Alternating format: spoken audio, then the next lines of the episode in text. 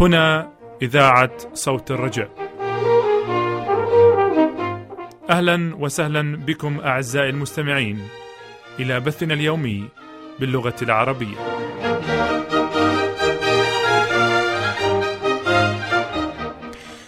وراء الميكروفون صديقكم كريم صلاح وأنا أيضا أرحب بكم أصدقائي الكرام في هذه الحلقة الجديدة من الإيمان والحياة وأذكركم بأنني أقدم عنوان البرنامج خلال هذا البث.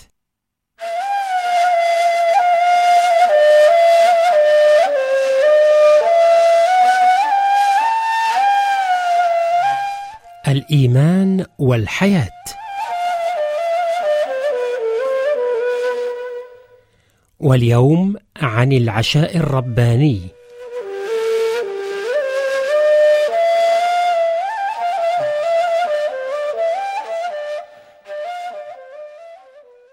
أحبائي المستمعين كنا قد درسنا في مواضيع سابقة من برامج سابقة لبرنامج الإيمان والحياة. درسنا قضية الإيمان وينبوعه في قسمين. أما الآن فسنشرع في البحث في موضوع سر العشاء الرباني أو الاشتراك المقدس. نتضرع إلى الله ليبارك لنا هذه البحوث لتساعدنا للنمو لا عقليا فقط بل روحيا أيضا لأن غايتنا في جميع هذه الدروس هي أن نتفهم بصورة جلية تعاليم كلمة الله فننمو روحيا. لأن مبدأ الحياة الروحية الأساسي هو أن الإنسان لا يحيا بالخبز وحده بل بكل كلمة تخرج من فم الله تعالى. فكلمة الله هي التي تقودنا إلى المعرفة الروحية المستقيمة وهي التي تصبح لنا غذاء روحيا في هذه الحياة. قبل كل شيء يتوجب علي أن أقتبس النص الكتابي الذي يذكر موضوع تأسيس هذه الفريضة المقدسة فريضة العشاء الرباني. كتب الرسول بولس في رسالته الأولى إلى كورنثوس قائلا لأنني تسلمت من الرب أي من المسيح ما سلمتكم أيضا أن الرب يسوع المسيح في الليلة التي أسلم فيها أخذ خبزا وشكر فكسر الخبز وقال لتلاميذه خذوا كلوا هذا هو جسدي المكسور لأجلكم اصنعوا هذا لذكري. كذلك الكأس أيضا بعدما تعشوا قائلا هذه الكأس هي العهد الجديد بدمي اصنعوا هذا كلما شربتم لذكري. فإنكم كلما أكلتم هذا الخبز وشربتم هذه الكأس تخبرون بموت الرب إلى أن يجيء. اذا أي من أكل هذا الخبز أو شرب كأس الرب بدون استحقاق يكون مجرما في جسد الرب ودمه ولكن ليمتحن الإنسان نفسه وهكذا يأكل من الخبز ويشرب من الكأس لأن الذي يأكل ويشرب بدون استحقاق يأكل ويشرب دينونة لنفسه غير مميز جسد الرب. هذا ما يقوله الرب الرسول بولس في رسالته الأولى إلى كورنثوس. وكان الرسول بولس قد كتب عن الموضوع ذاته في نفس الرسالة أي الرساله إلى كورنثوس. قال كأس البركة التي نباركها أليست هي شركة جسد المسيح؟ فإننا نحن الكثيرين خبز واحد جسد واحد لأننا جميعا نشترك في الخبز الواحد.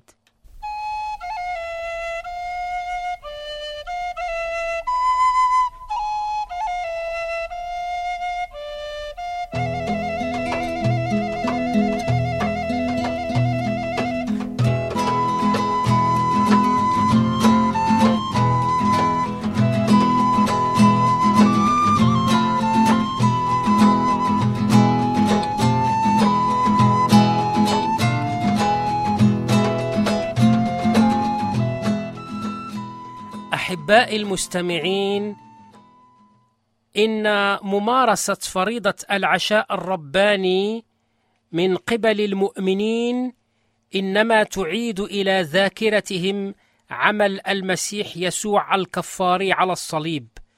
وليس ذلك فقط بل إن الاشتراك المقدس إنما يؤكد لنا اشتراكنا في تقدمه المسيح الكفارية على الصليب وأننا بالفعل ننال منه جميع فوائد ذلك العمل الخلاصي العظيم. فعندما أمرنا السيد المسيح أن نأكل الخبز المكسور ونشرب الكأس تذكارا له فإنه له المجد كان قد أعطانا هذه المواعيد الهامة. اولا أن جسده قد قدم على الصليب وكسر من اجلي أنا المؤمن وكذلك سفك دمه الزكي من أجلي وأنا متأكد من ذلك بصورة تامة كما أرى أن بعيني في فريضه الاشتراك المقدس أن خبز الرب يسوع المسيح قد قد كسر من أجلي وأن الكأس قد أعطيت لي أنا شخصيا. ثانيا يؤكد لي الرب يسوع المسيح أيضا بأنه يود أن يغذيني روحيا للحياة الأبدية بواسطة جسده المصلوب ودمه المسفوك كما أنني أتغذى بواسطة الخبز المقدم لي والكأس المقدمة لي. وهذان الرمزان هما علامة أكيدة بأن جسد المسيح ودمه إنما قدم على الصليب ليس بصورة عامة بل من اجلي أنا شخصيا ومن أجل كل مؤمن ومؤمنة. أي أن كل مؤمن مشترك في هذه الفريضة المقدسة يقدر أن يقول مات الرب يسوع من أجلي وكفر عن خطاياي الشخصية وعمل لي أنا فداء عظيما من سلطان الخطية والشر. وهنا علينا قبل الاسترسال في الكلام عن موضوع سر العشاء الرباني أو الاشتراك المقدس أن نتأكد من بعض التعابير التي نستقيها من الكتاب أي عن معانيها. ماذا نعني بأكل جسد يسوع المسيح المصلوب وبشرب دمه المسفوك؟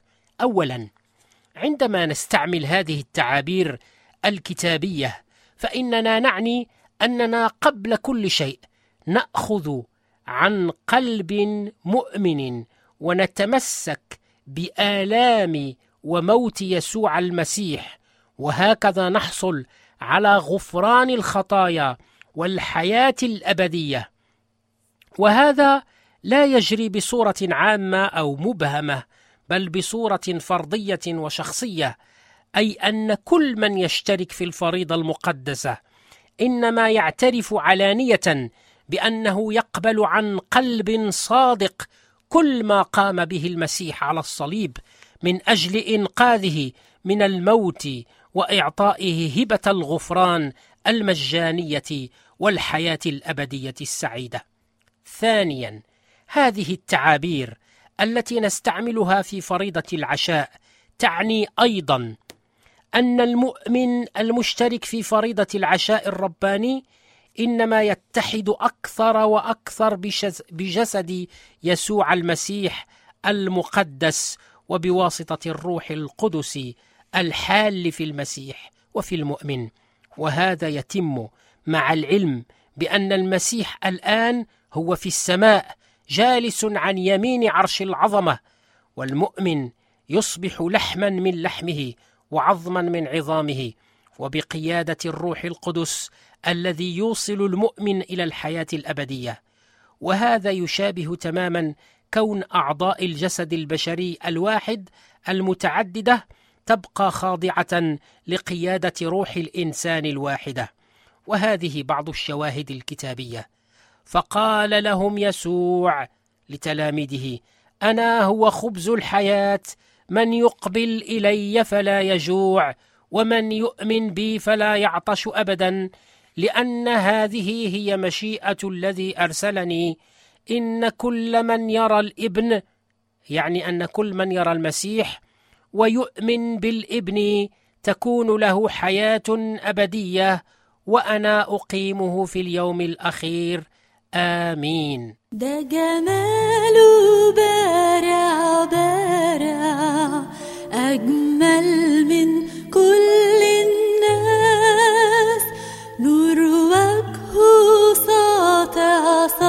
ساطع كل محبة وإخلاص. مش لاقي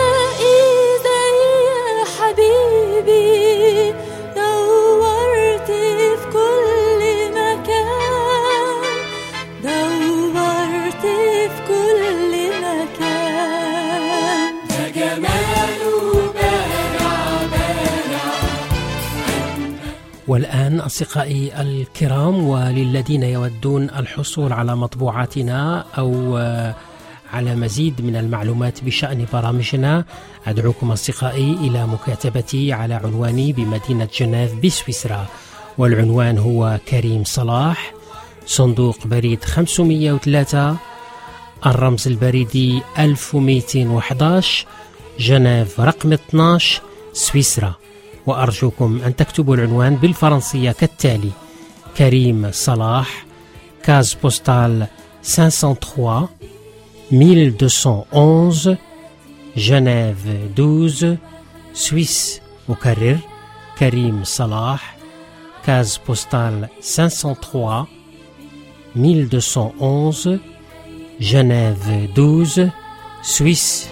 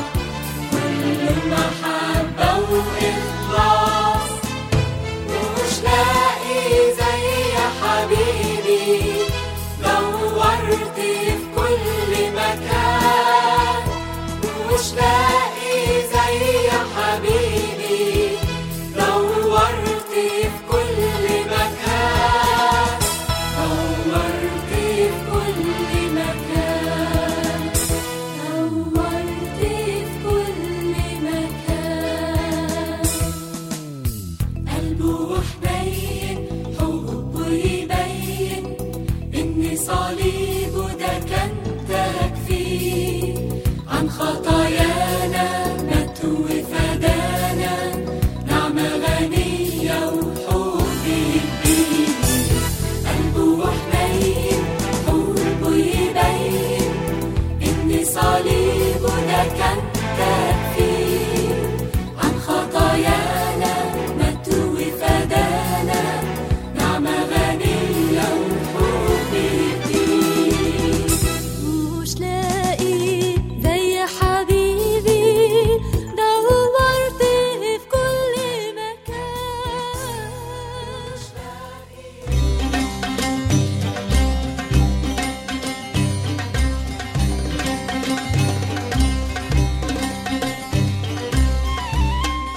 جولة في أمثال المسيح.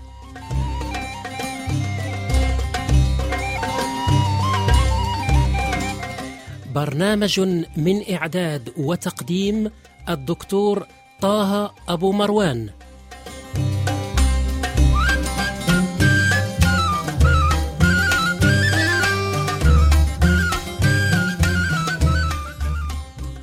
أحباء المستمعين أهلا بكم ومرحبا. إلى هذه الحلقة من برامجنا وهي بعنوان ما هو الإيمان بناء على مثل العبد الأمين الحكيم وهي من أمثال السيد المسيح. لكلمة إيمان معان كثيرة فهي قد تعني الأمانة كما في مثل العبد الأمين الذي ذكرناه قبل قليل. يقول المسيح له المجد فمن هو إذن؟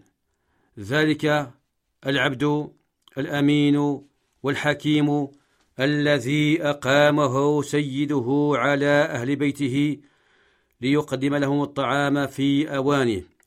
طوبى لذلك العبد الذي ياتي سيده فيجده يقوم بعمله. الحق أقول لكم إنه سيقيمه على ممتلكاته كلها. وقد تعني كلمة الإيمان الثقة المطلقة كما تبدو عند بعض الناس الذين أتوا إلى الرب يسوع ليشفيهم كما في قصة شفاء خادم قائد المئة.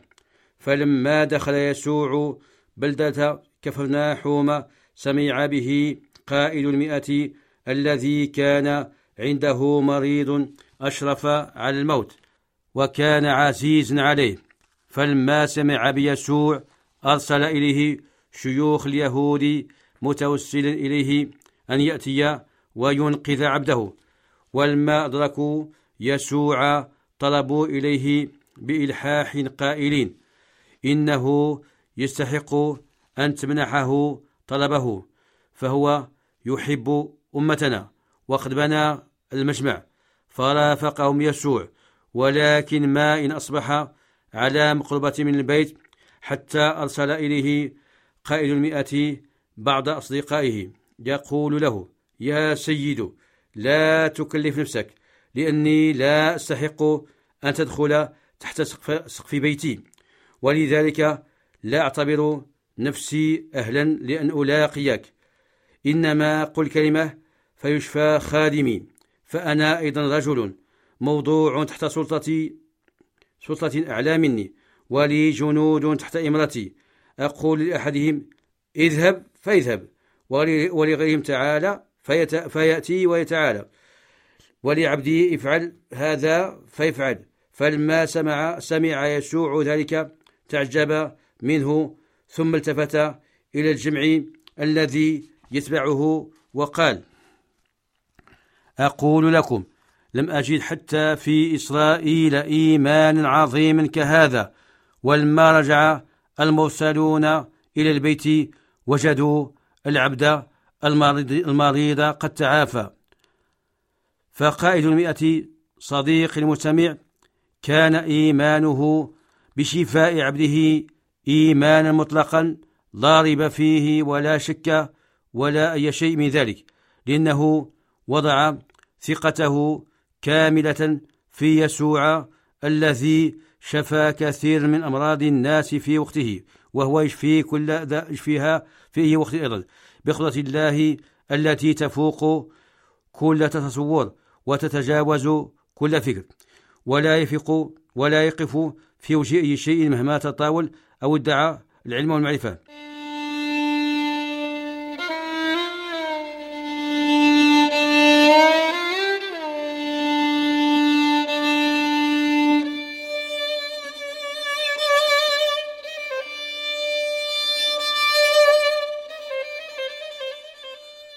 عزيزي المستمع. وقد تعني كلمة إيمان الرجاء الواثق الذي لا يخامره شك أو يساوره ريب أو يتطرق إليه تردد.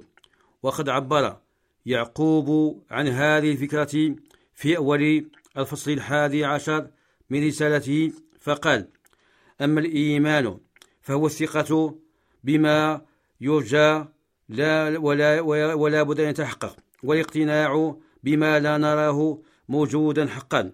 بهذا الإيمان كسب رجال الله قديما شهادة حسنة أمام الله والناس. وعن طريق الإيمان ندرك أن الكون كله قد خرج إلى الوجود بكلمة من أمر الله. حتى إن عالمنا المنظور قد تكون من أمور غير منظورة. صديقي المستمع هل تتذكر شعورك حين كنت صغيرا عند اقتراب موعد الاحتفال بعيد ميلادك؟ لقد كنت بلا شك تترقب هذا الاحتفال كما كنت تعلم عن يقين أنك ستتلقى الهدايات وبطاقات التهنئة ومع ذلك كنت تفاجأ ببعض الأشياء في أعياد الميلاد يمتج, في يمتج فيها التوقع باليقين. وكذلك في الإيمان فالإيمان هو الاقتناع المبني على تجربة سابقة. إننا بالتأكيد سننال مفاجآت جديدة مع الله. والإيمان موصوف هنا, هنا فيما قاله يعقوب بكلمتين. هما الثقة والإيقان. ويلزم لهاتين الكلمتين بداية أكيدة ونقطة نهاية. أما النقطة التي هي بداية الإيمان فهي أن تصدق القول والفعل لله فهو صادق فيما يقول ولك أن تفعل مثله. وأما نقطة النهاية فهي أن تؤمن بوعود الله فالله لا يفعل إلا ما يريد ولا يخلف أبدا. فالمؤمن يؤمن بأن الله يحقق كل وعوده.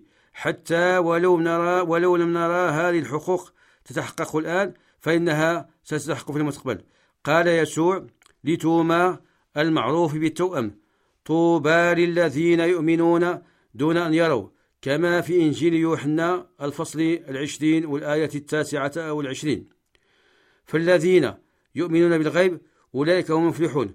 والله لا يعجزه شيء في الأرض ولا في السماء. وأمره بين الكاف والنون يقول كن فيكون.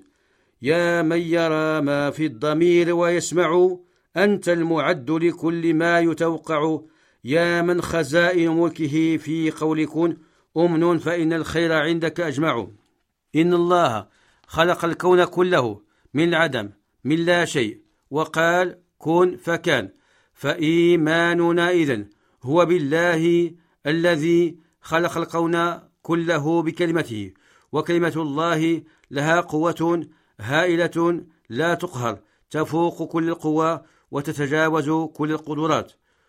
ويجب أن نعي جدا أن الإيمان يرتبط ارتباطا وثيقا بالخلاص فليس الإيمان شيئا يجب أن نقوم به لنكسب الخلاص فلو كان هذا صحيحا لكان الإيمان مجرد عمل آخر بينما الصحيح أن أعمالنا لا يمكن أن تخلصنا وإن كانت بطبيعة الحال مطلوبة.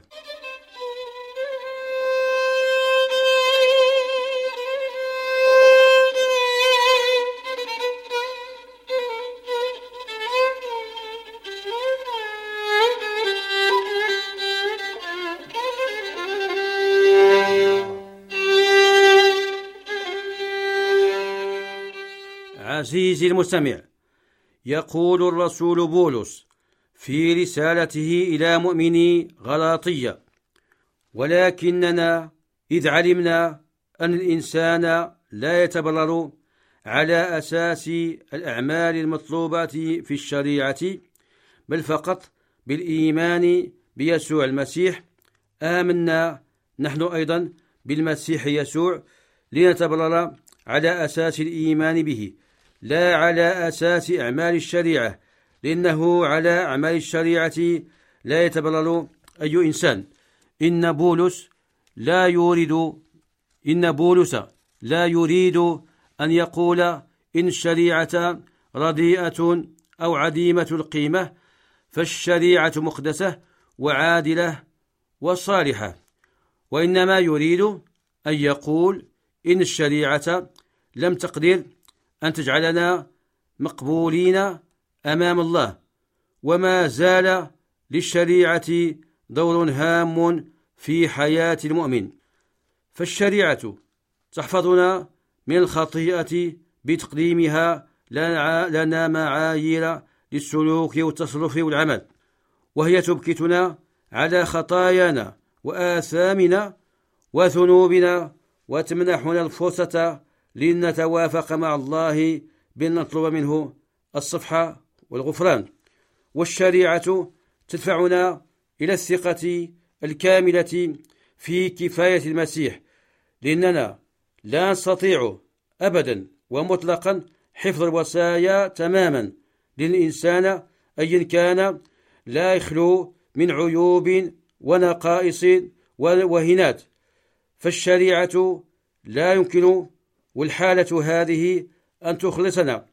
ولكن بعد أن نصبح مسيحيين يمكن أن تصبح الشريعة مرشدا وقائدا ثمينا للحياة التي يرضاها الله ويقبلها ويباركها. عزيزي المستمع إن الإيمان عطية يمنحه الله لنا لأنه هو مخلصنا ومرفأ نجاتنا وجلاء أحزاننا. يقول الرسول بولس في رسالته إلى مؤمني أفسس إنكم بالنعمة مخلصون بالإيمان وهذا ليس منكم. إنه هبة الله لا على أساس الأعمال حتى لا يفتخر أحد. فإننا نحن تحفة الله وقد خلقنا في المسيح يسوع لأعمال صالحة أعدها سلفا لنسلك فيها. أخي المستمع إننا بدون المسيح نكون محكومين علينا بالهلاك من أجل خطايانا ونكون أتباعا لكل من هب ودرج في اللواء والمنعرج بل نكون أعداء لله مستبعدين مستبعدين عن الدين مستعبدين للشيطان أمواتا روحيا عبيد للأهواء والميول والشهوات فتعالى صديق المستمع إلى المسيح الذي يردد دائما. تعالوا إلي يا جميع المتعبين والثقيل الأحمال وأنا أريحكم. ولكن بإيماننا بالمسيح نصير خلقا جديدا. نكون محبوبين عند الله. تظهر لنا رحمة الله ويمنحنا الخلاص. نثبت لأجل المسيح والحق. نصير أولاد الله روحيين. نصبح أحرارا في المسيح لنحبه ونخدمه ونجلس معه. ننال فضلا لا نستحقه بأعمالنا ولا بأفعالنا ولكن بنعمة الله المخلصة. ويمنح الله نعمة روحية جديدة نسير في ضوئها